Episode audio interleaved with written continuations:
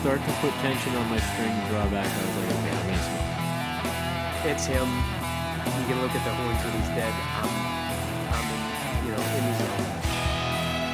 Let the arrow go is perfect.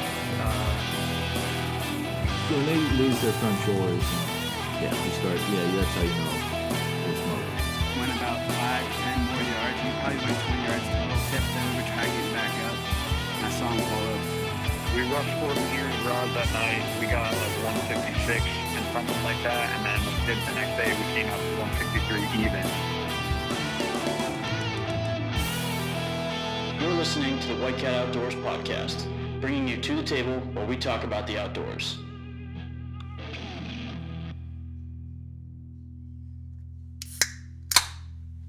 That sounds good, Tom. Wow, perfect. Yeah. Mm-hmm. Uh, it's episode fifty-eight. Before we get into whoa, this, whoa, I just that's got, a new voice, isn't yeah. it? That? I don't know about new, but just been a long time. It has been, but I just want to say this is since, speaking about a long time. First time I've actually been sitting at the table with that new intro, that's and I know we've wild. been going for a couple weeks here, but I've I've been out of the loop for a little bit since the that, first of the year. Yeah, that yeah. Sounds, Sam told us first of the year, and we delivered. It sounds good. Let me just say that yeah. for gives the you week. chills listening to it. Really, it's really nice. does. Good stuff. Who is this? Uh, Familiar but distant face we have at the table this evening, Frank. It uh, it's our good buddy Luke Sobolewski. Sure is. Been been out out in the outdoors as usual. You know, it's yeah. tough to get me at the table sometimes to talk. It about is. It. It's tough, but you're here for episode fifty-eight. It's a big one. Uh, we also got Tom here. Yes, you do.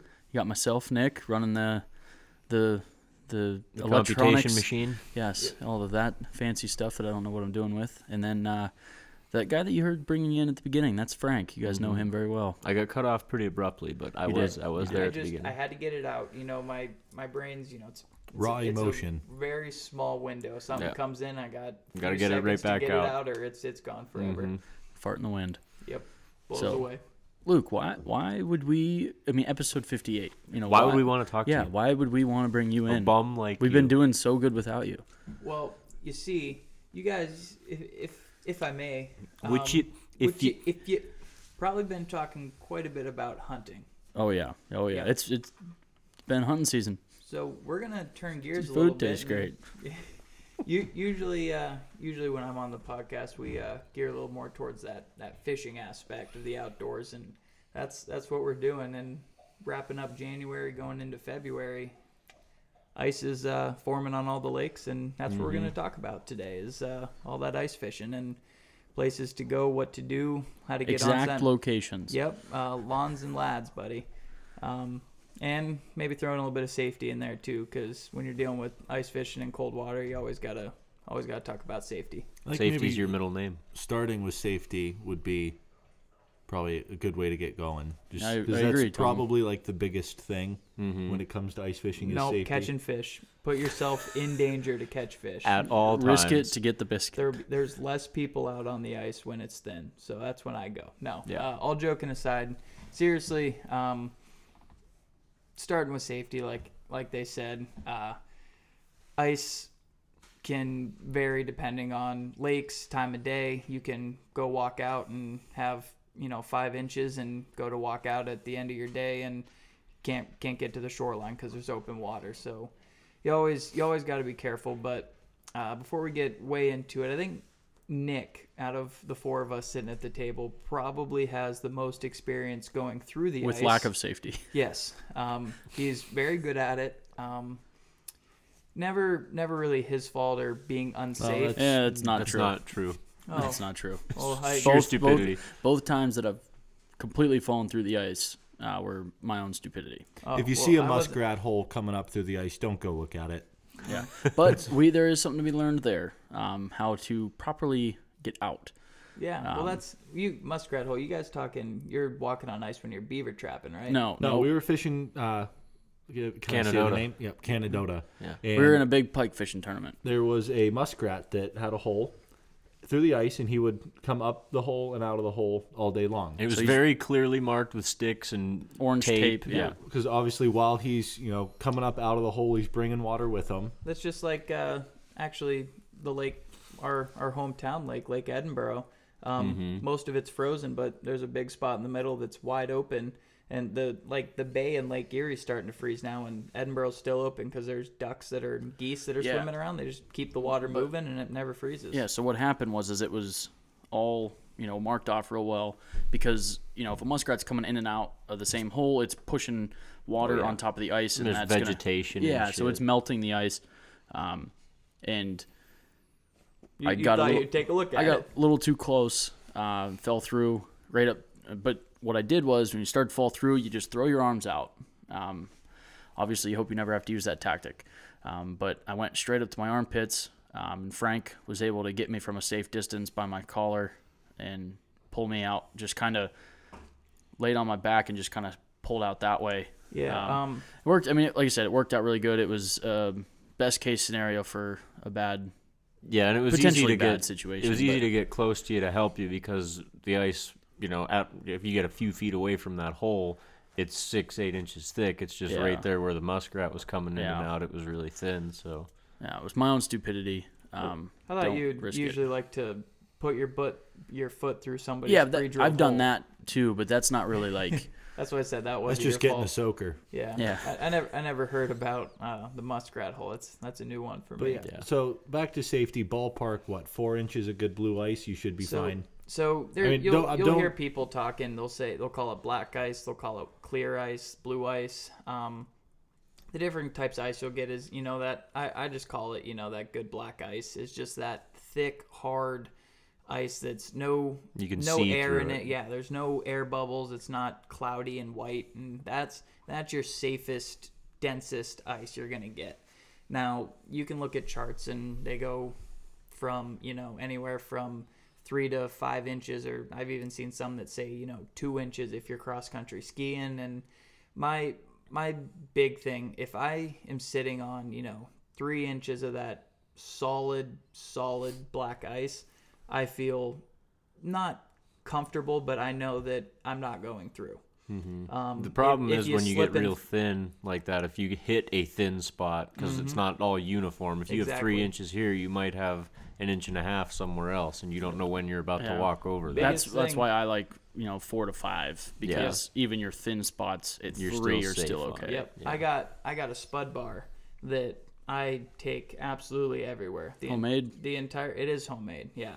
Uh, I had a store-bought one, and I honestly don't know where it went. I don't know if it's still in the barn somewhere, and I can't find it, but uh, anyways... Uh, I take that everywhere with me the entire time I'm walking. I mean, unless I'm sitting on, you know, twelve inches of ice or something, mm-hmm. I'm not going to spud my whole way out there, but I'm constantly hitting the ice every, you know, couple feet yeah. just to check. Make because, sure. yeah, I've been on, you know, places where there's natural springs and it goes from six inches to two inches, you know, in yeah. the matter or of currents will change fifteen feet, that. Yeah, vegetation, like muskrat holes or something, anything. So...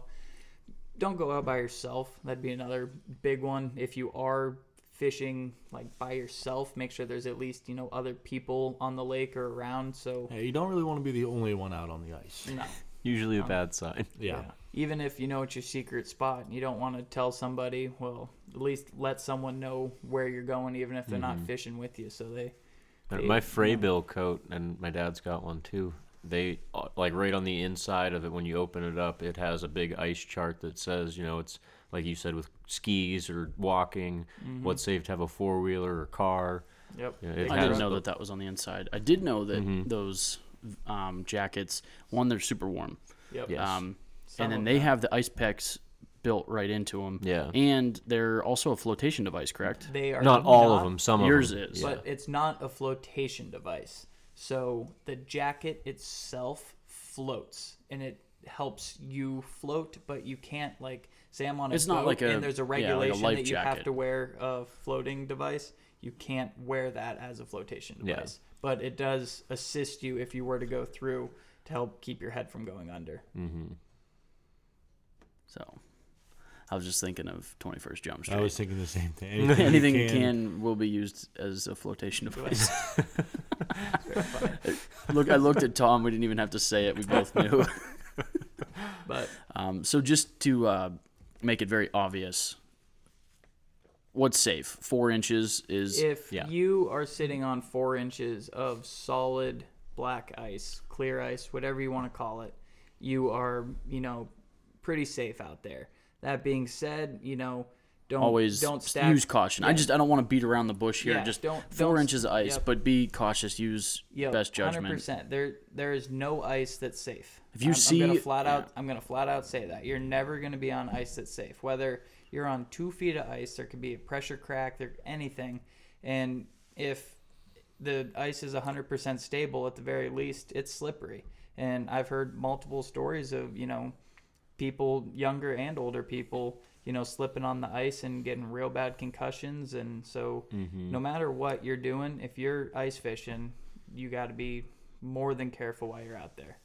So just to clear that up, Nick, yeah, if, you, if you're on four inches, um, you're you're plenty safe out there. Um, always, you know, use use your head. Um, another big thing, too, you'll see a bunch of different, like we were talking, I don't want to say colors, but consistencies of ice. You'll get mm-hmm. like a slush. So ice fishermen don't really like snow.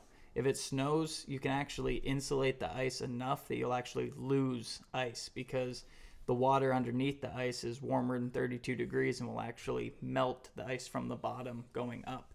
So that being said, sometimes it gets warm. So it snows, it's, you know, under thirty-two degrees, then it gets up to thirty-seven and kind of maybe gets a light rain and makes that snow a good slush. Then when that slush freezes, you know, you th- feel like you're walking on, and when you drill a hole, you know, six, seven inches of ice, but that top three or four inches is that white slush ice, which isn't very strong. Mm-hmm. And so, I've seen a lot of times you, like, drill through two inches and then you got, like, literally a pocket of liquid yep. slush, then two more inches of ice, mm-hmm. then more slush. Yeah, so it, like I said, it's real, real different cases depending on where you're at, and you're never one hundred percent safe out there. Yeah, so use your best judgment. If people, like, just to kind of wrap up the safety and move on here, just, um, you know, four inches of ice, but use your head. Yeah, if pay you, attention if to you're, the conditions. If everybody's fishing in one area and there's not a single hut two hundred yards out past them, probably don't venture out there. Um, the majority of people that are out there daily know where it's safe to be, mm-hmm. um, and just just use your head. Check and, the ice on your way out. Yep. And so. I know a lot of people get upset about this too, but and sometimes, you know, it gets to me a little bit. But at the end of the day, it's just people trying to, you know, help out and prevent injuries. But there's a lot of, like, you know, Facebook groups or Instagram groups that will re- like post reports of ice thickness, and uh, you can go and try and add yourself to those groups. And our Canadian you know, friends can use the Blue ask, Ice Report. Ask questions, yep. Uh, we we used that while we were there. But uh, local bait shops always have a pretty good idea of what the ice is looking like around that lake. So mm-hmm. just to wrap it up, be smart. I'm not going to take, you know, responsibility for anybody going out on, you know, two no, inches of, of ice. Not. Yeah, if you go out there on and... four inches and fall through, don't say, "Oh, White Cat Outdoors said it was safe." Yeah. No, it's not what we're getting at. Yeah, there's yeah. there is no no safe ice. I'm just saying that right now. So, um, but let's let's roll, get into the fun stuff. Yeah, let's roll into equipment. Yeah. Um, um, all done with safety. Yeah, now that now that you know that you're going to be safe out there, what do you, what I mean? What are you going to need? You need your big hook, line, and sinker, yeah. buddy. That's it. Uh, like a seven foot. Fly rod, or um, how do you do I, it? I, I use my eight weight uh, fly rod. No, um, most of the people listening here probably have a pretty good idea about ice fishing, and even the ones that don't, you've probably seen the little tiny ice rods at your local sports store.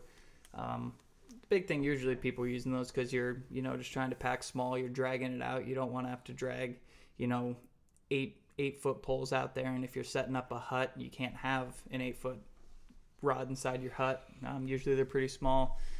Just more compact, easier to fight a fish vertically. Um, you're sitting right over top of your hole. You can have more control with your line. You can really finesse the fish because usually in the wintertime, they're, you know, a lot more sluggish and finicky. So you're using, you know, two, three, four, five pound line when fish you'd normally be using, you know, six to eight on. So you need to really, really control them. But little, little ice rod. Um, there's not really much that... Probably going to want an auger. Well, or a spud, use a spud bar. bar. I've I've seen guys chip through eight inches ice with a spud bar. Yeah, but I mean, but, uh, manual no. ice auger is a pretty inexpensive. No. Yeah, you can get one piece for fifty bucks at, you know, Dick's or Field and Stream or wherever. Sportsman's Warehouse. Or Sportsman's Warehouse, yeah. Or your local bait shop probably has them too. They probably do. Support those guys. But um, let's yeah let's let's try and keep it in order. We'll just do a real quick rundown of equipment. So as I said, poles, uh, your short poles, your thin ice line, um, an auger. A lot of people, you know, opt to have a hut. Sometimes it's really nice. You can get out of the wind. You can create, you know, little little shelters to. What what word am I looking for here? To shanty. Yeah, well, it's a shanty, but I'm saying like to produ- you're not producing heat, but just kind of holding it insulating. in, I guess. Insulating yourself. That's yeah, the one. That's the word I was looking for, Tom. Maintain. You. you can Main- produce heat with a little heater. Mm-hmm. You yeah, if you want a buddy heater, that's probably what, another fifty bucks. Depends on but, what you go with. You can get ones for twenty four ninety nine that screw right to the top of the propane bottle. That's what I run. Make sure you have your window open when you're running those guys. yeah. You might, that's might, that. That's what I use. Choke yourself out. Um. But yeah, you can get like the Mister Buddies for That's what I got. Or Mister Heater. Mister Buddy Heater, yeah, I think they're yeah. like sixty bucks or yeah. something. I Depending got on the model, but you can spend anywhere from twenty four yeah. ninety nine up to probably, I would say, no more than a hundred bucks. Yeah, depending on what heater you get. Now, you know what I've been seeing on Facebook lately? There's people that are going to their hardware store and getting a like paint tray. Like those little yes, wire to turn trays, into a grill, and they hook on to the front of your Mister Buddy heater, like perfectly. And can, yeah, and you can cook pizzas on your Buddy heater. Really, and bring a little pan and like heat up soup, and uh, it's pretty I, I, pretty slick. I want to give a pro tip, uh, real quick, uh, when it comes to your heater. This, that that's what brought this up. This has nothing to do with that. But set a can of baked beans on top when you start fishing. About three hours in, oh boy. No, uh, I'm gonna eat it. So this is a pro tip that I've picked up over my years of ice fishing. Who's the um, pro you learned it me. from? You're the pro. Yep. Okay. Yep. I was in a tournament, so I consider myself a pro. Oh, okay. Uh, Getting paid to do it. I'm going to be in a tournament uh, yeah. so Saturday. We're, we're all pros here. Uh, anyway, so pro tip from your uh, pro ice fisher, Nick Sobolewski here. How many times uh, have you gone ice fishing? A lot. Maybe fifty? A lot. Doesn't matter. Doesn't matter. He's um, a pro. Anyway... So when the, when it starts to get really cold um, and there's plenty of ice and now everybody and their brother's out ice fishing, mm-hmm. what you're going to find is all of the propane over in like your ice fishing section with the heaters is going to be sold out. And it's a pain in the butt. But what you don't know is that if you go over to the camping section and even if you're at your Walmart and you go over to like the butane or I mean the propane like uh, torches, those long blue bottles uh, actually are the same thread. Um, it's a little awkward, um, but they're the same exact thread. Like the bottle shape is different, but the threads are the same. Um, and you can screw those in your buddy heaters if you run into a point where you can't find your s- standard green short fat bottles. Hmm. Um, just a might, something might to think. Sit a little crooked. Might have yeah, to it's going to sit a little. Yeah, but it. if if you're in a pinch where you need propane and you can't find your propane accessories. Uh, Is it a is it a pro tip, like a professional tip, or pro as in propane tip? Propane tip. Oh, okay. It's so a, it's a pro propane tip. Oh, okay. Pro protein. Yeah. Oh, pro protein. Pro brocheado. Okay. Yeah. Um, but anyway, so just keep that in mind for your uh, ice fishers out there. When it gets real cold and everybody's buying their heaters, you can always head over into the lighter uh, propane torch section and pick up some propane from there. Thank you, Nick. That's yeah, uh, good stuff. That's a pretty good little tip there. So. You got your fishing pole, you got your heater, you got optional auger, uh, auger, um, and a lot of. I mean, the only things that you actually need, you know, is your pole, your hooks, and your auger, and you know, some a little bait. bit of bait, some grubs, or you can use plastics or whatever. But everything else is, you know, a in, luxury, in, a luxury. But a lot of times, those luxuries really, really help your success in fishing. Um, two of the main ones that you're going to see now. Actually, the big one that everyone's talking about now is that Garmin Panoptix with the mm-hmm. LiveScope. Everybody's, you know, dumping twenty-five hundred bucks into getting that ice fishing yeah. bundle. And uh, I, you're going to have to elaborate on that. I'm not they're familiar. They're freaking sweet. So basically, it's a fish finder um, that shows a live feed. You know, on your normal fish finder, how the screen kind of scans across and it shows a little arc where there's a fish. On a traditional fish finder, you look at the oh, fish finder. Oh, fish finder. It, I'm thinking of like those underwater cameras we no, use. Okay, no, so fish, fish finder. finder. Yep, yep. It scans across. You see a little arc when there's a fish. Well, what the what Garmin has done is made it a live feedback. So you can actually, instead of seeing that arc, you will see almost like an outline sonar of the fish in live time moving. Now, they also have... So you can called, see your bait on that as well? Yep. Mm-hmm. They have what's called forward and down. So forward, you can put it in the water, and it'll scan in front of you, and it'll show a chart of what fish are in front of you, what depth they are, and how far in front of you they are. So you can, you know, pinpoint a fish at fifteen feet down, twenty-two feet in front of you, walk twenty-two feet, drill a hole, drop your bait fifteen feet down, and you're right on his nose. The, they it like reaches out like one hundred twenty feet. So if you drill so a hole, dead you can scan area. a circle three or, or two hundred forty feet wide. So it's, basically you can drill in and then you can locate a school within two hundred forty feet, yep. essentially. If you got, you know, twenty-five hundred bucks plus the, you know, transducer. Yeah, but I've noticed that people, it doesn't matter what it costs, people will buy it. No, exactly. And that's what I'm saying. That's the big thing. And that's, now. We're not I, saying go out and buy yeah, this. Well, just I, saying it's I personally there. don't have one. Um, I have what's called a flasher and I have an underwater camera. So. Pros and cons to each. I mean, that Garmin is just, if you got sounds one, like all know, pros except for the price. That's, that's yeah. yeah, that's the that's the top of the line. There's not a single thing that, you know, a flasher, uh, I mean, an underwater camera, you might say you can physically see them, but with that Garmin, you can darn near see the fish. It's mm-hmm. pretty wicked. So um, an underwater camera, a lot of times, uh, if you're having a slow day, or even if you got younger kids that lose interest or something, or or even, older people yeah, that. Yeah. Don't like fishing that much like yeah, myself. Exactly. Nick, it, he gets bored out there, but if you're on a camera and you you know see fish swimming by, it's kind of like playing a little video game. You can see your jig down there, and they walk right up to it. Now, actually... They walk right up to it. They walk right up to the camera. It's a sea no. cucumber, so he doesn't yeah. walk. no, he, marlin, you know, we see. But uh, no, I swim right up to it, and you know you can you can watch them and actually kind of... play your jig to, you know, what they're feeling. If, you know, you're jigging real aggressive and it's spooking them, maybe slow it down a little bit. If you slowly start picking it up and you can watch the fish follow, um, maybe you can, you know, entice a strike like that. And I think we've talked about this on a real, have we real early done a ice fishing podcast? I'm not sure if it it's was probably an back ice when nobody was one. listening. Yeah, maybe now we got, you know, millions of listeners tuning in, um, tuned in. Um, but anyways, it's it makes it real fun, but that flasher basically is a graph that shows a L E D light as an indication to where your jig is and the bottom. And, shows the whole water column. Yeah, and you can, you know, target fish in the water column, and it kind of scans a little bit out. The cones are still pretty narrow. I'm not sure exactly what the... They're what, different. Some are like twelve degrees, some are nineteen yeah, degrees. Like twenty four yeah. or whatever, but the cone that shines down uh, is a little bit bigger. You have a little more view than a than an underwater camera does. But again, those are all, you know, luxury items that can help you, you know, uh, catch more fish, but they're not not needed. Oh, and a depth finder. That's always nice to have in your bucket to mm-hmm. so you don't have to tie your big fat weight on there and drop it down and pull your line up and measure it, and you can just kind of tap that on the top of the water, and it tells you. Tom, you about to say something? Yeah, just uh, something I like about the underwater cameras, and you mentioned it a little bit earlier in the episode where you mentioned that fish under ice are typically, you know, pretty slow and lethargic. Mm-hmm. With that underwater camera, you got your jig down there, you can see your jig, and I've experienced this countless times where you know, that fish will just...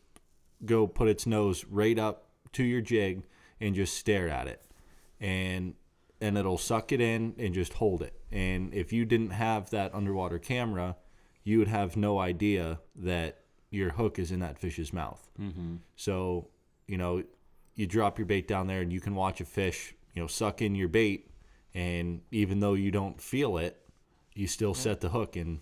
Because when they're real, real finicky like you're talking, I mean...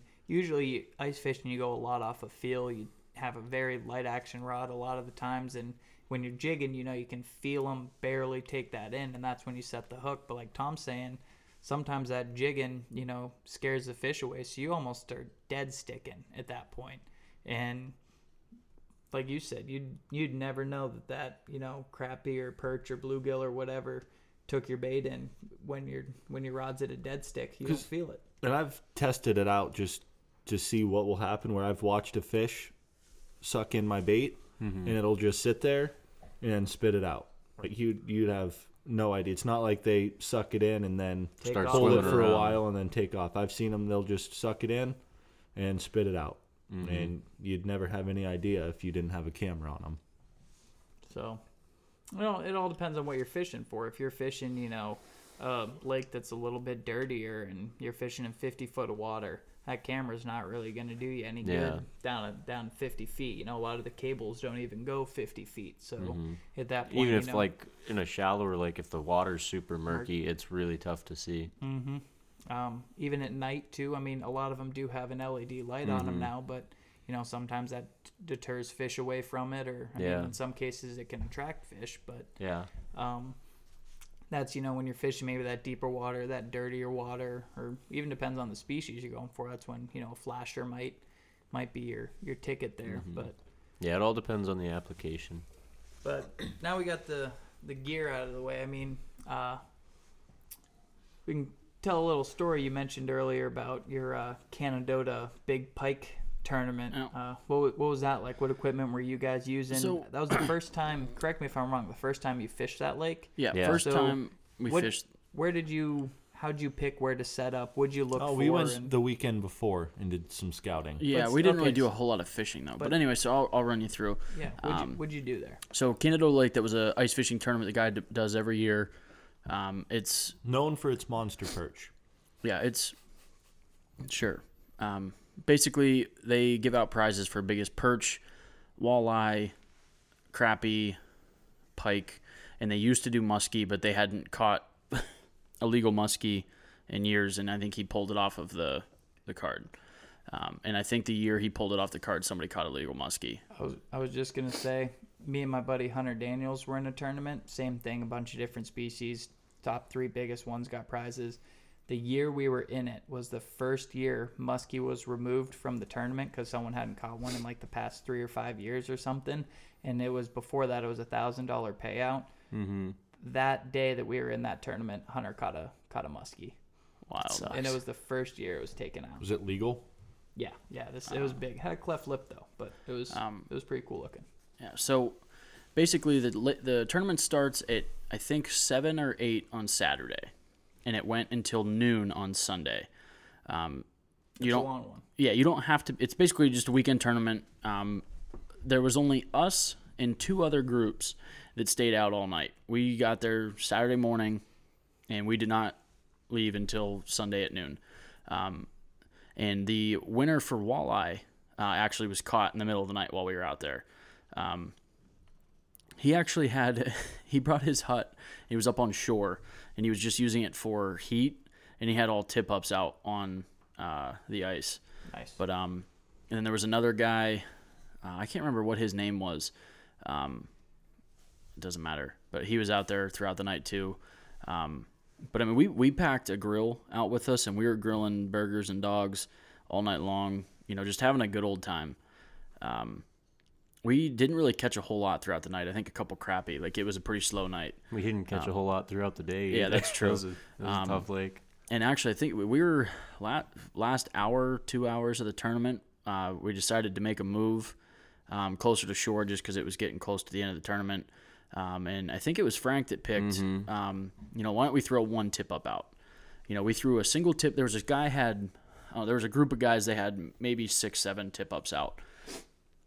Frank decided he'd walk out there, threw one tip up out in the middle, um, and he came back. He was fishing with me in our hut, and he sat back down. I looked out, and I said, Frank, um, you forgot to put the flag down. He's like, no, I put the flag down. Yeah, it was like, literally well, immediately. And I was like, well, Frank, the flag's up.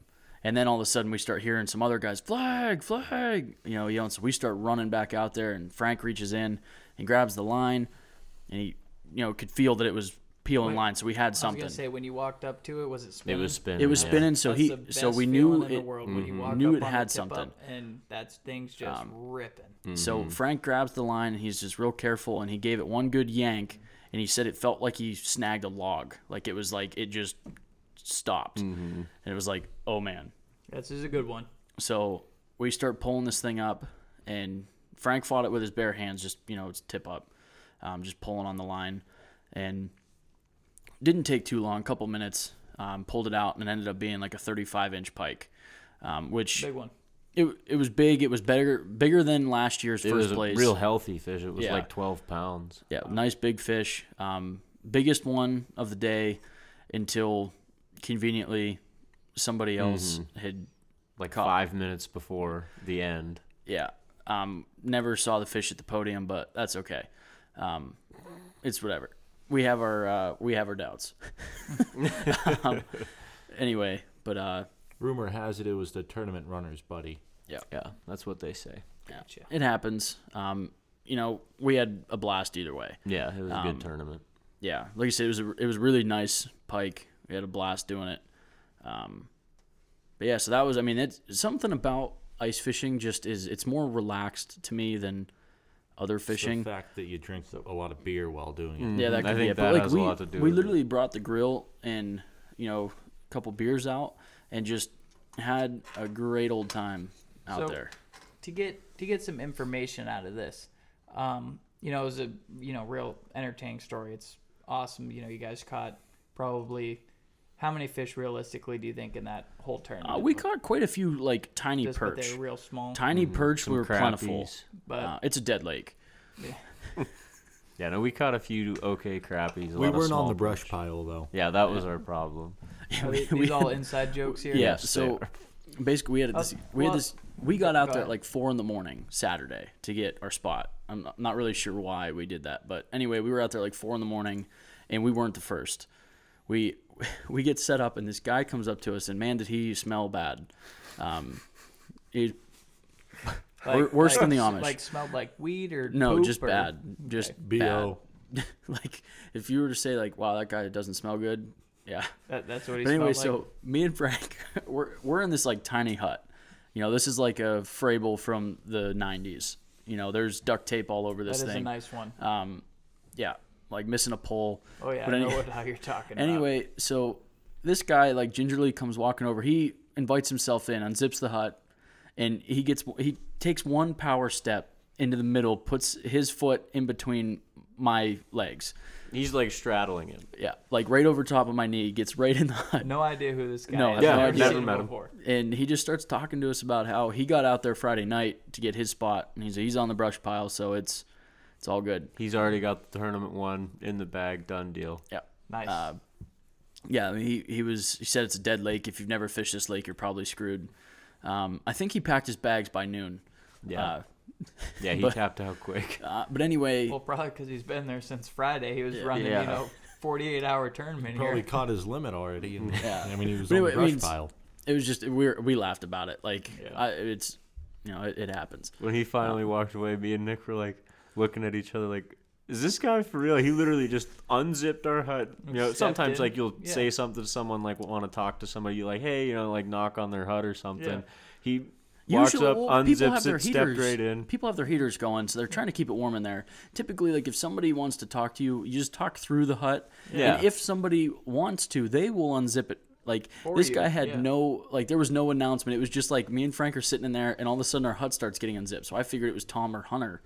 And yeah. some random dude just like power steps right in, like, hey, that's funny. What's going on? Uh, so for for all those people listening that you know either want to ice fish a new lake or have never ice fished before ever, like, what what do you look for? Like, the whole lake's got safe ice, so you don't have to worry about you know dodging ice. So it it depends what, on species. What yeah? What tactics did you use on Canadota so, to pick your spot? Um. A lot of times you can find depth maps online of lakes, um, so that's a good place to start, and knowing the fish that you're targeting.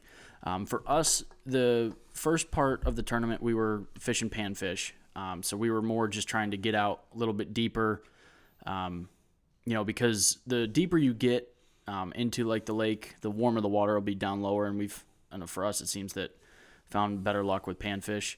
Um, if you can find those pockets. Yes. It, um, and then, but for pike, um, pike are a little, they like a lot shallower water, um, and grassy bottoms. So basically if you drop down and you, you know, hook into some dillweed or something, you're probably getting close to pike country. Um, what?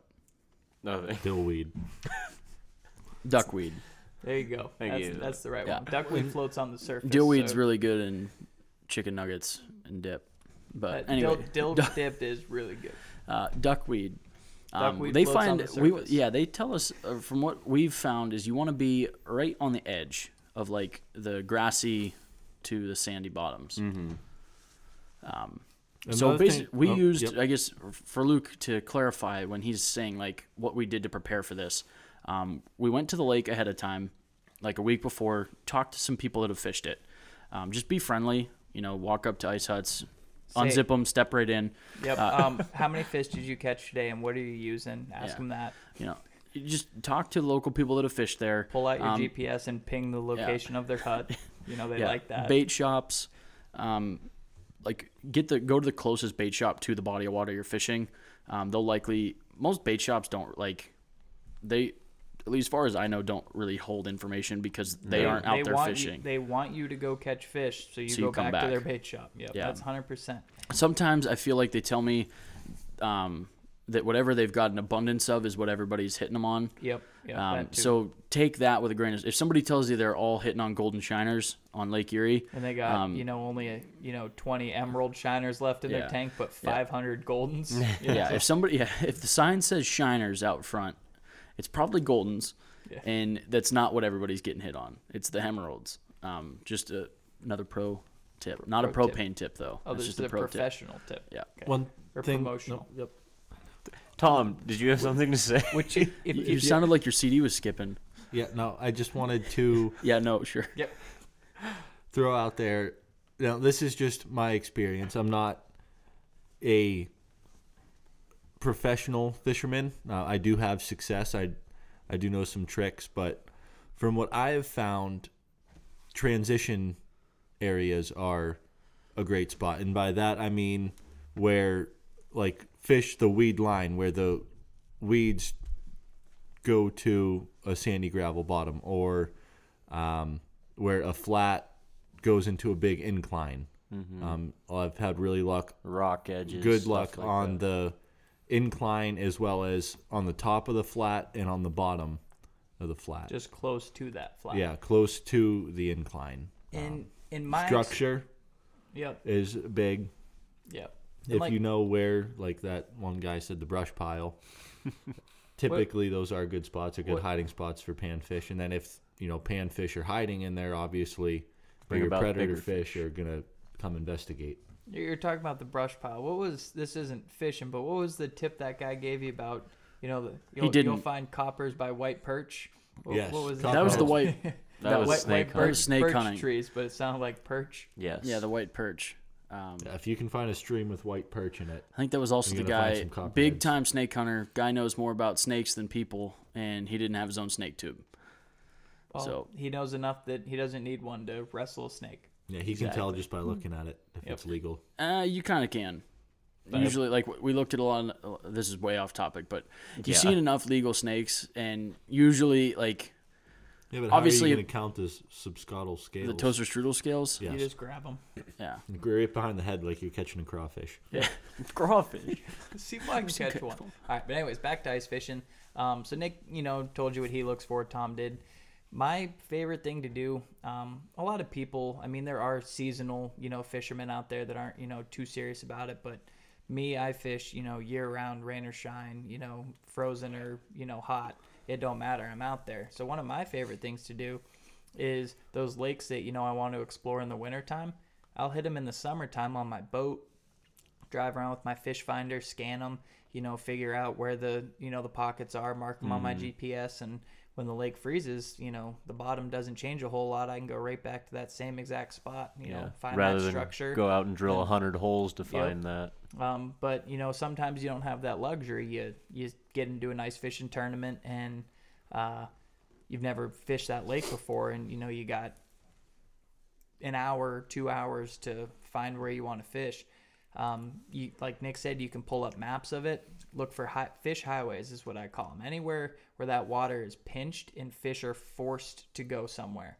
Um, if you look at real quick, uh, any any of the Finger Lakes or uh, you know, Chautauqua Lake, any of those real long lakes, you'll mm-hmm. see points of the lake where, you know, it necks down real far, sometimes by creek mouths or somewhere.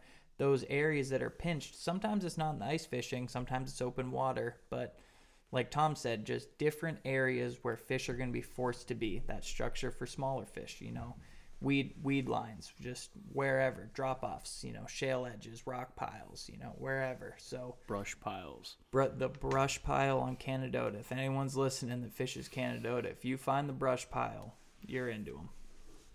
Anywhere else, you won't catch anything. It's a dead lake. Luke, I don't know where he got these pointers, but I I live by them, and they're...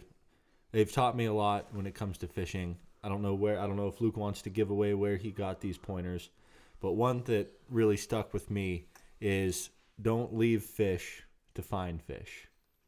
So if you're out there fishing, catching fish, I'd, I'd that's some real stuff right there, because yeah. people I told, do it all the time. I told Tommy that a while back, and it's you it's know it's so simple, but it's it, important. It's true. If you know you you were catching some fish and you know, maybe it got slow for a little bit, or, you know, there's just intermittent and whatever, and you're looking around, you know, no one's really catching any, you know, you're having a you, slower day, but why why are you going to leave those fish that you're avidly catching that were, you know, there and just to yeah, go? Unless you're targeting a certain species and you can't get into those. Yeah. But if yes. you're if you're on the lake and you're catching perch, trying to catch perch, and, you know, you're not catching that many, but you're catching perch, yeah. it's better than no catch. Yep.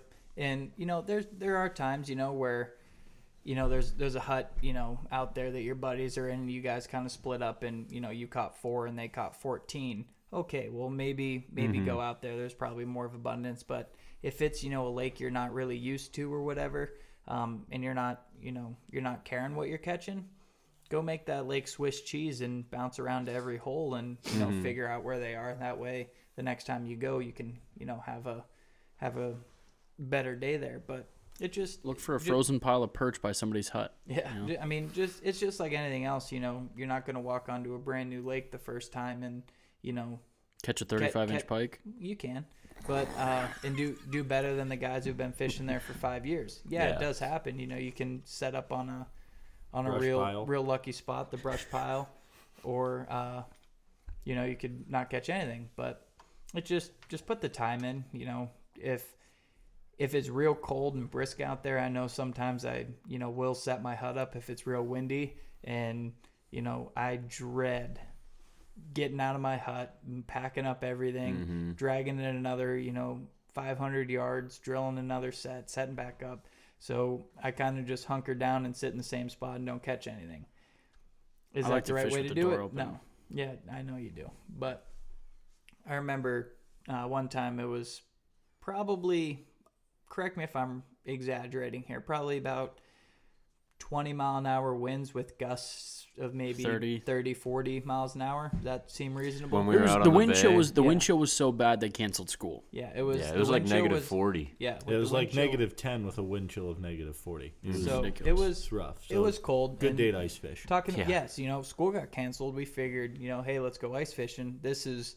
Not um, this uh, is for entertainment. This isn't an actual story. This is just a fictional story that happened. So uh, it's a fictional podcast. We've said it. Yeah, before. yeah, it's a fictional podcast. So we, we thought you based know based on true stories. School's canceled. Let's uh let's go ice fishing. So the four of us sitting here decided we'd uh we'd go out on the bay. Actually, school wasn't canceled. There was a two hour delay. And Frank's truck wouldn't start, so we decided to skip school. No, I think what it was, they said it was your it was, it was parental discretion. discretion. Parental yes. discretion. And your mom was going to make you go to school, and then you're like, we can't just leave Frank here with a broken truck. And yeah, weren't were you like at our house or something? Yeah, yeah, yeah I, I spent know, the night. I don't know. Yeah, you were over at the house, and it, it was literally so cold, like trucks were not starting. I know yeah, my was, Blazer wouldn't, because that was back. That's yeah, that was back when I had just the Blazer. Yeah. Um. eighty-four Jimmy does not start at negative ten degrees. It literally yeah. just doesn't even think about it. Yeah. So we we thought, you know, let's let's go out and ice fish. Um, not a single person out on the lake. We knew that the ice was safe because it was, you know, this cold. It had been, it had been cold for yeah. weeks. Um, but everyone was avoiding the ice because of the winds. So Nick and Frank got set up in their hut. They had a fold-over uh, guide series, like a clam. uh, they had, you know, set it up, staked it down, and, you know, we're lines in the water fishing. Nice and warm me, inside. Me and Tom are, you know, well, I shouldn't even say that. I am struggling to set up this Tom's Chappelle. Fishing. Yeah. So I don't know what to, the hell he was doing. So I'm trying to set up this Chappelle, and it's like a sail in the wind, and I can't keep this thing down. I'm, I staked it down. It's ripping the stakes out, and finally uh, we get it, you know, held down, and barely by, you know, the stake finally held, I got my foot outside the hut with forty mile an hour winds ripping, so my foot's freezing, and I don't have any any of my, you know, rods rigged up or anything, and Tom's just sitting there jigging, and I'm, you know, getting pissed, fre- yeah, freaking out, trying to hold this hut still, and I'm like, Tom, can you like help me hold this hut? Because I can't even fish right now, because if I move my foot, we're gonna go sliding across this ice. And he's like, no, dude. He's like, you're doing good. You got it. And that was the last straw. So I just stood up, got out of the hut, and there Tom went, you know, towards Canada.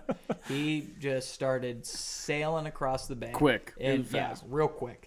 And, you know, Nick gets out. Because my door's open. Yeah, I Nick, can see this all Nick playing. Nick gets out of his hut, and he's like, what are you doing? I'm like, Tom's being an idiot, and I'm done. So I watched Nick start barreling across the now, ice. Now, mind you, again, this is when yeah. I was way too cheap to actually get cleats, and I had, yeah. like, the Eagle Claw, like, the three ninety-nine pair that's, like, yeah. a piece of sheet metal that they bend the four corners over. Yeah, they're real real nice, you know, spikes. And, again, ice safety tip, don't run on the ice. This is fictional. Your fictional story. Um, so... Nick goes sprinting after Tom's hut, you know, grabs a hold of the rope and basically turns it into, like, you see those guys who go windsurfing? Well, Nick was like windsurfing, but ice skating with cleats on. It was phenomenal to watch. I wish you guys could have seen it. Tom made it like but, one hundred fifty yards in like seconds. It was ridiculous. It was mm. it was great. Um, so I would like to see how far I could have gone. I was gassed. I tell you that. I was I was gassed. Like, I might just go out there on a nice windy day sometime and, and just, just, just let ride, it ride. Just ride one? Yeah. That's not a bad idea. Bring your passport. See you on the other side. I do believe that year the Lake Erie did freeze. It did totally solid, freeze over. Which mm-hmm. hadn't happened in a couple years since then. Yeah. It was, it was a cold year. It was. Yeah, I remember we were fishing in March. May. I don't think May. Not May, but we were fishing in March, March well yeah, into I'm March. Sorry. They like both start March. With an M. And, yeah, and it was like... And a, an A right after that. Yep, but I think it was like, you know, fifty degrees outside. There was, you know, six inches of water on top of the ice and still eighteen inches of ice underneath mm-hmm. it. And it was crazy. Yeah, yeah white was... caps across the ice. Yeah. Yeah, that year was Waves, nuts. But it, um, it kind of sparked, you know, we pretty much, we've covered a lot of different stuff for like gear and stuff. But I do want to, because we've all done a lot of ice fishing over the years, just kind of each of us tell some of our favorite stories from ice fishing. Because I personally... I have more fun ice fishing than any other type of fishing. You want to go, you um, know, well, go I mean, around the horn? And yeah, like, I mean, was that your one of your favorite experiences? Or no, by far, uh, actually, you know. Our actually good buddy, wasn't. Our good buddy Trevor always reminds us, you know, we'll laugh about this later, and that's what we're doing now, laughing about it. But in the moment, I was not having a good time. So we'll, we'll, we'll let you redeem yourself with one of your favorites uh, times oh. out on the ice. Because, like you said, I have a blast ice fishing.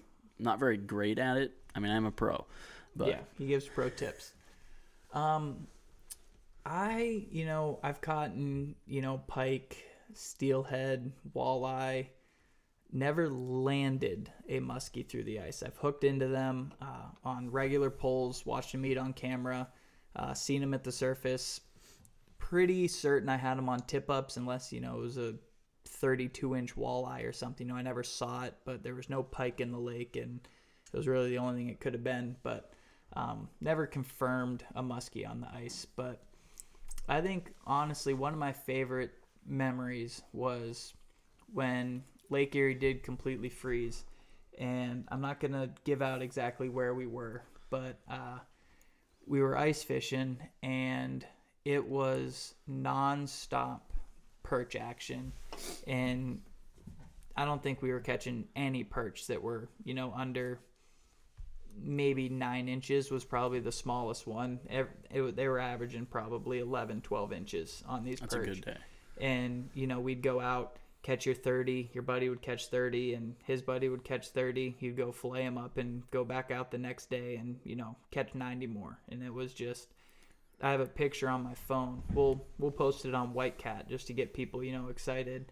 Where I have a table with, if I had to guess, there's probably close to one hundred perch laying on the table and maybe, you know, twenty crappie.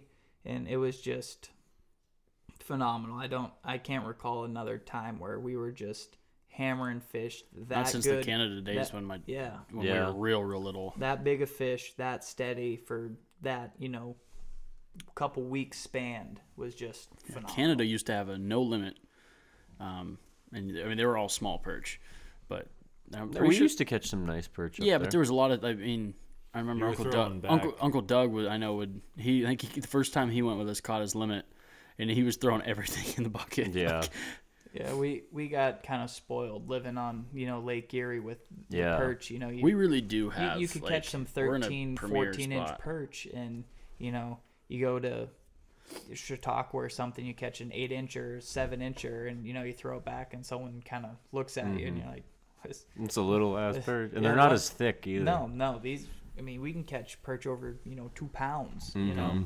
Clark Clark's was almost, you know, three pounds that mm-hmm. he caught. The one I caught, I think, was two eight. That's that was a big perch. One. Did we post the picture of my perch on uh, on White Cat? Which remember. One? You've caught a lot of perch. The my uh, open water when I was fishing in the spring, it was two ounces shy of Clark's. That's a big one. Clark, does he have the state record right now? Yep. Mm-hmm. Is it official? Like he yes. beat it by two ounces? Yep. Yeah, that was a couple of years ago. one hundred percent legal. Yeah, I, I was actually out on the bay. Um, Sorry, I was just spoiler the only... alert where he caught it, but I actually was out there the day he caught it and saw him on his boat out there. Yeah, I because I, I, I think it's stupid the way it works, where to beat the record, you have to beat it by two ounces. Yeah, it doesn't like, make any sense. Um, if it's one ounce bigger, if it's a half I know, an ounce bigger, uh, it's bigger. My grandpa's buddy, um, Jack Gill, uh, or McGill. McGill, McGill? Yeah, yeah, McGill. McGill. I think it was um, McGill that caught it. Yeah, he did. Um, he had... He beat the record by like one ounce. This was before Clark beat it. Yeah, this is mm-hmm. before Clark. Yeah, Clark's would have um, beaten McGill's, but at the time McGill would have had Yeah, but because he didn't beat it by two ounces, it didn't count. Like yeah, to me dumb. Just seems absolutely ridiculous. I mean, but... their their thought process behind it is fish do like float weight uh, mm-hmm. after you catch them. Um, when you bring them out of the water, when you just have them in a bucket, when they die, um, they'll actually lose weight and... I, I get, you know, why they put the tolerance in there for, you know, whether it's scale tolerance because they're not all on the same exact scale or whatever. But I do agree with you. The record's if, if a you, record. If you bring your fish in and at the time you weigh it in, if it's heavier, I think you should get it. But. Yeah, I agree. But.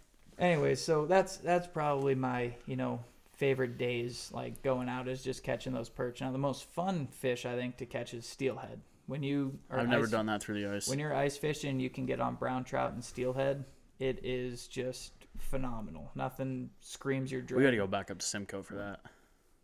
They got big lake trout up in Simcoe, I'm pretty sure. Yeah. That'd be, you, that'd those be are those places. You can, like, rent cabins way out there for, like, yeah. a weekend. Yeah. yeah. And you, there's, like, bunks and then, like, a massive hole cut out of the middle of your... Yep. That'd be fun. Be a lot of fun. Take you out on a snowmobile for the weekend and you just you sleep at your ice hole, yep. essentially. We yeah. should look into that. We should. I a lot would of do ice that. Holes out there.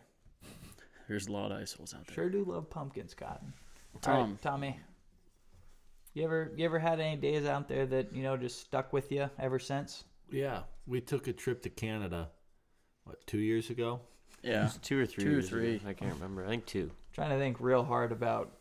Three years. Yeah, about uh. What memorable moment would be here? Let's, let's just hear the it. Trip. Just oh, man, the, the, the trip wasn't the actual fishing itself. It was man, just there's a lot of perch there. Yeah, I mean we crushed the six-inch perch. Absolutely, yeah, we did. Slaughtered them. Yeah, I mean as quick as you were dropping down there, you were pulling. I, I mean I don't know, even know how many doubles and triples I caught, but it was a lot. It was funny. That's another cool thing when you have an underwater camera. If you're running, you know, a crappie rig, okay, you drop it down there. Let me let me real quick for the people listening. I would say ninety-nine percent of the time you're ice fishing, you are not using a crappie rig. But you're it, using it, a, it called you're for using it. You're using a tungsten jig, you know, a real small tungsten jig or a bear hook or something, you know. But Tom, you know, thought, geez, there's, I'm only catching one at a time. Why not throw three hooks down there? Yeah, well, so you throw three hooks down there with your camera, and you see one fish hit, you set the hook. Two seconds later, you set the hook, wait. Two seconds later, another one will hit, set the hook, and you reel up three fish. Just like that. Simple. Throw, it was you throw all three of them back. Yeah. It worked out pretty well. And it was just a lot of fun. Yeah, we Being drinking Canadian beer. Yeah, we went up with a good group of guys. What was the guy's name we met up with? Eddie. Eddie. Eddie. Eddie. Me, me too, please. Yeah, he drank all of Frank's whiskey. All of it. The whole bottle. I had one and sip, and it, he had the rest. He did say please, though. He did, he did. every me single too, time. Please. Yep, every time. And he crushed that bottle. It was a fifth in probably about fifteen minutes. Yeah, it was he, was, he was he said, on it. He invited us over to watch the Leafs there. game, but never it, capitalized you, you on it. You can't make this up. Like, you know, we It was the most Canadian it. thing I've ever we seen. We joked about it going up. You know, we were saying A and no and, you know, sorry. But, you know, this guy, what was his name? Eddie. Eddie. Eddie would say, you know, me too, please. You know, take a three-second pull out of Frank's bottle and, oh, sorry. sorry. And, and, and. honest to God, invited us over to watch the Leafs well, play the at his house. Let me, I'll run through this real quick. So we met him. Um, we were just getting ready to go on the ice, and he was also just getting ready to go on the ice. Um, but we went our separate ways on the lake. Pretty much like we figured that was the end of that. Like how many, you talk to people in the parking lot all the time. Yep. Um, hours later, Eddie shows up at our ice hut. I have no idea how he found, because I mean, Simcoe's huge. Yeah. Um, but uh, he finds us. And that's when he started drinking all Frank's whiskey, and we had a couple beers with him. Just had a really good time, and he was like, hey, you know, like, I can take you guys fishing somewhere else, um, some other place for some trout and stuff, whatever. So, like, let me give you my number. So my dad, you know, takes Eddie's number down, and he heads off after a while, watches him kind of stumble away and smoke his cigarettes as he walks. He smokes a lot of darts. Yeah, I was going to say that. Um, real nice guy, yeah, though. Yeah, Super Eddie's a good, great guy. He was one of the nicest guy. guys I've ever um, met. So, you know, we finish the rest of the day out. We go out to this pub and get some poutine, um, French fries and gravy. Uh, it's the most Canadian thing I could think of. Um, but anyway, so we're in, we're having dinner, and my dad's phone goes off, and it's a number he doesn't recognize, and he's like, eh, whatever. And, you know, we just go back to eat, and a couple minutes later, same number calls me. He's like, what, what is this? Puts it away. Third time. Phone comes, like, same number. What? Very persistent. P- yeah, picks up, and he's like, hey, hello, who's in? It's Eddie. And my dad's like, I thought you gave me your number. He's like, oh, that was my cousin's phone. Yeah. Like, so I have no idea why he gave my dad his cousin's phone number and then called from his own phone number.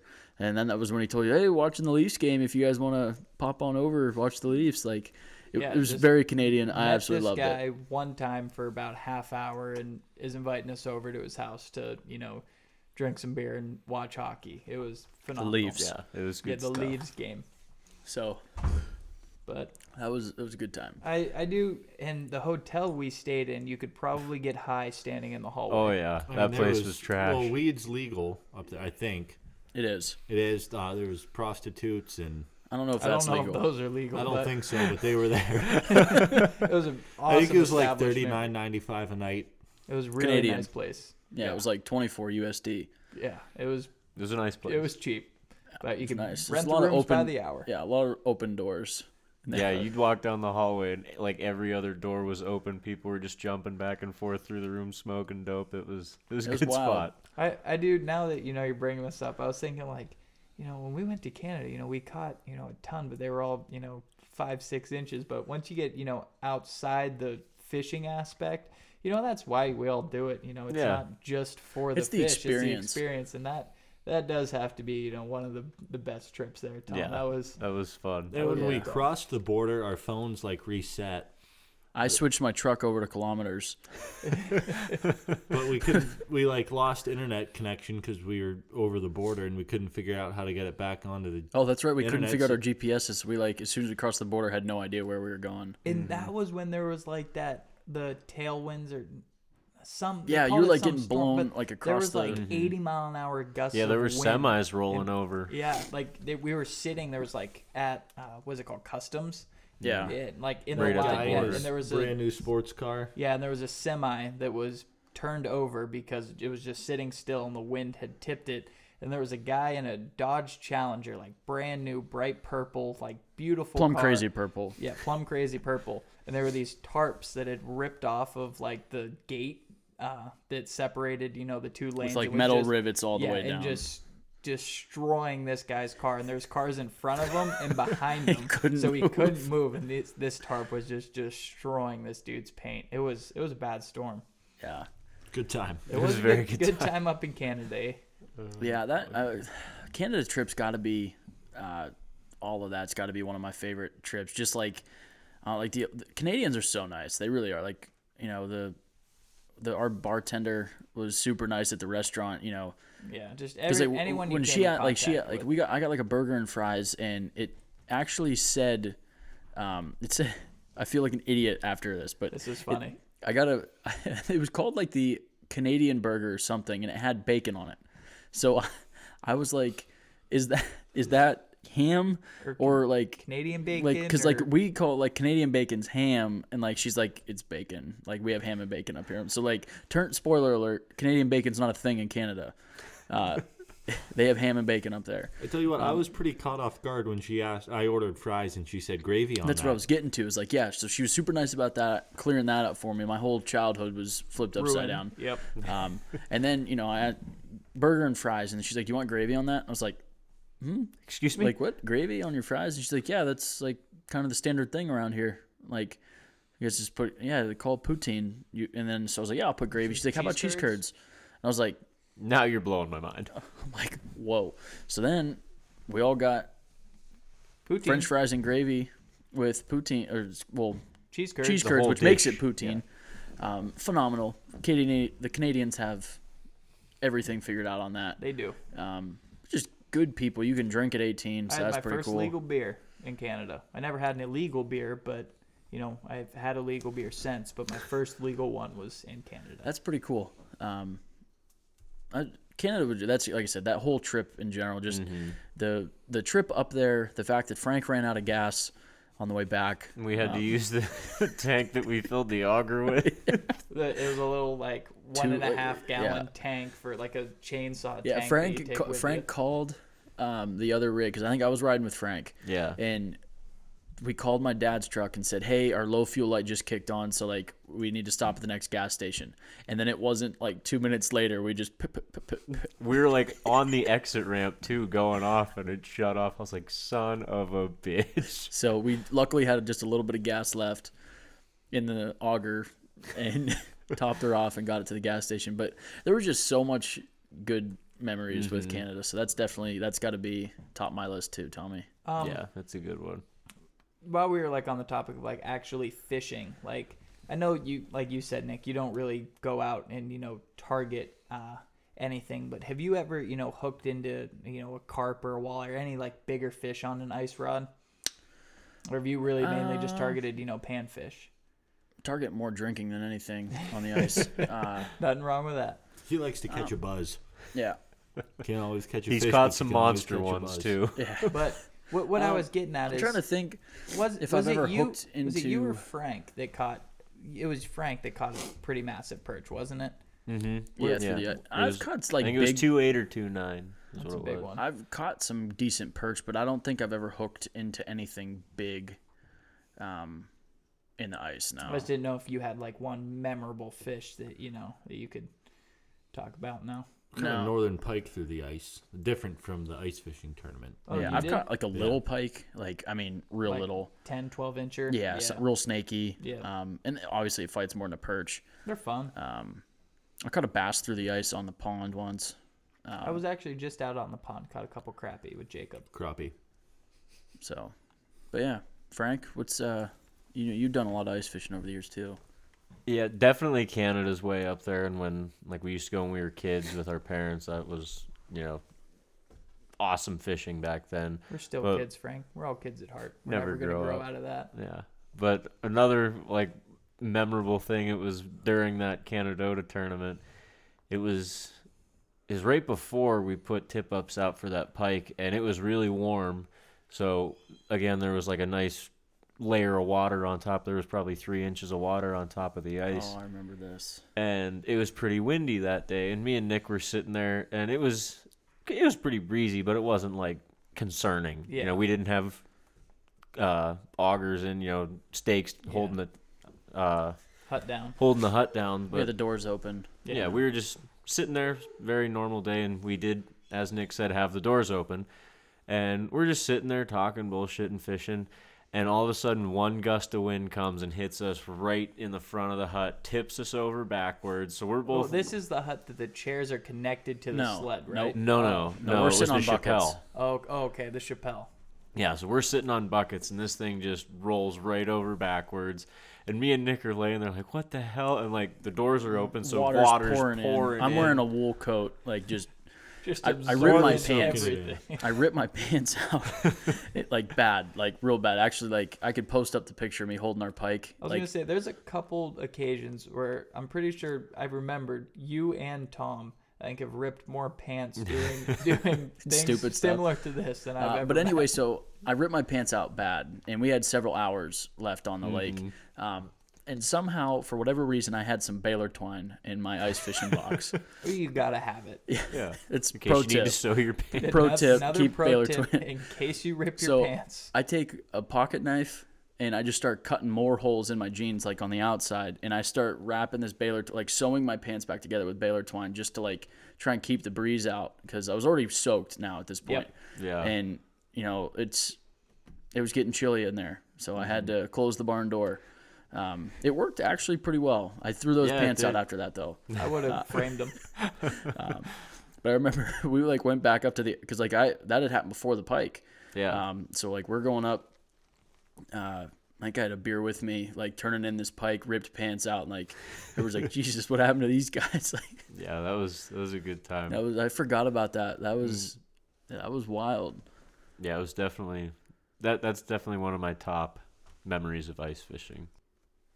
It goes back to what we were what we were talking about. Trevor saying, you know, uh, we'll laugh about this later. Mm-hmm. Like you were probably, you know, initially, you know, a little upset what's going on, and then obviously quickly, you know, we're pretty. Oh, we were you know, hysterically pretty, pretty light guys. You know, we laugh about things pretty quick. We don't take a lot to heart, but yeah, uh, it's just one of those things that is kind of a crapshoot in the moment, but it always turns out to you know mm-hmm. be fun, and we make light of it. Yeah, definitely not gonna let it ruin your day. No. Yeah.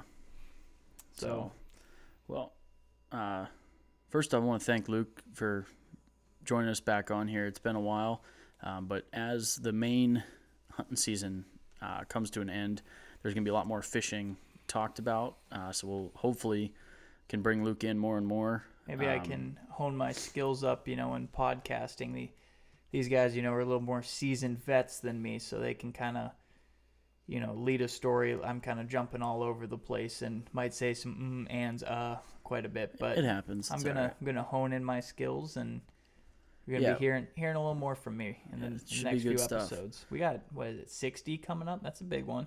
fifty-nine yeah. first. Well, yeah, but thanks, sixty, Tom. If you yeah. go in order, yeah, yeah. but sixty's coming up, so we'll have to get the gears turning to something big to do on on the big sixty.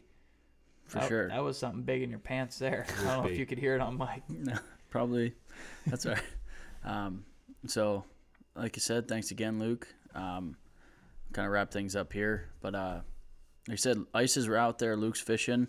Um, Before you sign it off, one more thing. Uh, people are getting their merch in. You know, we've had the merchandise going for a while, a couple weeks now. Uh, a lot of people are getting it in. Everyone's liking it so far. But like I said last week, if anyone has any issues, get a hold of us. You know, we'll direct you the way to go if there's any problems. Hopefully yeah, I, there's not. So far I had one issue with a sweatshirt I ordered. They were very quick to respond and get a yeah. new one shipped out free of charge. Mm-hmm. Um, so if you do have issues, get a hold of us, um, and we'll get it straightened out. But like I said, check that out. Definitely keep supporting the brand. Wear it all the time. Tell your friends. Get them buying the stuff. It's uh, awesome stuff. So. I do have a, a mask that I just got in. And, and a phone just, case. And a phone case, yeah. But the mask is something, you know, it's everyone's using masks right now. Hopefully it's not forever, but mm-hmm. uh, that's just an easy one. They're I don't know, they're pretty cheap. They're like ten or twelve bucks No, or they're something. cheaper than that. It was like eight Yeah. So, like, they're, I mean, you can get like the double thick ones for, you know, maybe mm-hmm. seventy percent effectiveness according to Biden. Yep. Uh, Three of them, so, ninety percent Yep. So uh, stock up, double mask, but no, uh, it's just an easy way. You know, it really helps us out, and you know, you get a really nice quality mask out of it. You know, I've been wearing it for the and past two or three days. We're and talking really about like helping, like we're gonna use this to give back to our followers too. So and uh, I know, fun. I know, I've been saying this before, but uh, I got, I think, three more months of school, and I will have my diploma. and we'll be able to really put some time and effort towards, you know, getting our YouTube channel going mm-hmm. and putting out content. Over the past two years, oh, year and a half, I've been, you know, collecting gear, and I have top of the line camera, uh, the body. I've, you know, got a couple new lenses, um, audio equipment. I just purchased a gimbal. Uh, there's a drone in the future, so we're going to be some fun stuff. We're going to be making some really good content, and like I said, in three months we'll be, you know, settling in, and I think, and it's going to be right along the style of the podcast. You know, there's going to be stuff to learn from it, but it's also going to be extremely entertaining. Yeah. Um, very lighthearted. Yeah. So, like, it's just going to be us essentially. That's what we've always yeah. wanted to stick to, is being us. So. That's what we started. You know, we love talking about the outdoors, and we think of ourselves as, you know, entertaining guys, and figured why not put a mic in front of our face while we're doing this, and now we're just going to add one more step and throw mm-hmm. a camera there. So. Um, and, you know, maybe we can, you know, a lot of our listeners, you know, are local, so we can maybe incorporate, you know, some of them taking people out. And I mean, not, you know, as, you know, guides or anything, but just to, you know, have fun with us, and, mm-hmm, you yeah. know, maybe just get them involved in the outdoors and see where it goes from there. For sure. Definitely. So that's us signing off. Guys, thank you again for following us through now fifty-eight episodes. Uh, keep listening, and make sure you guys are all getting outside.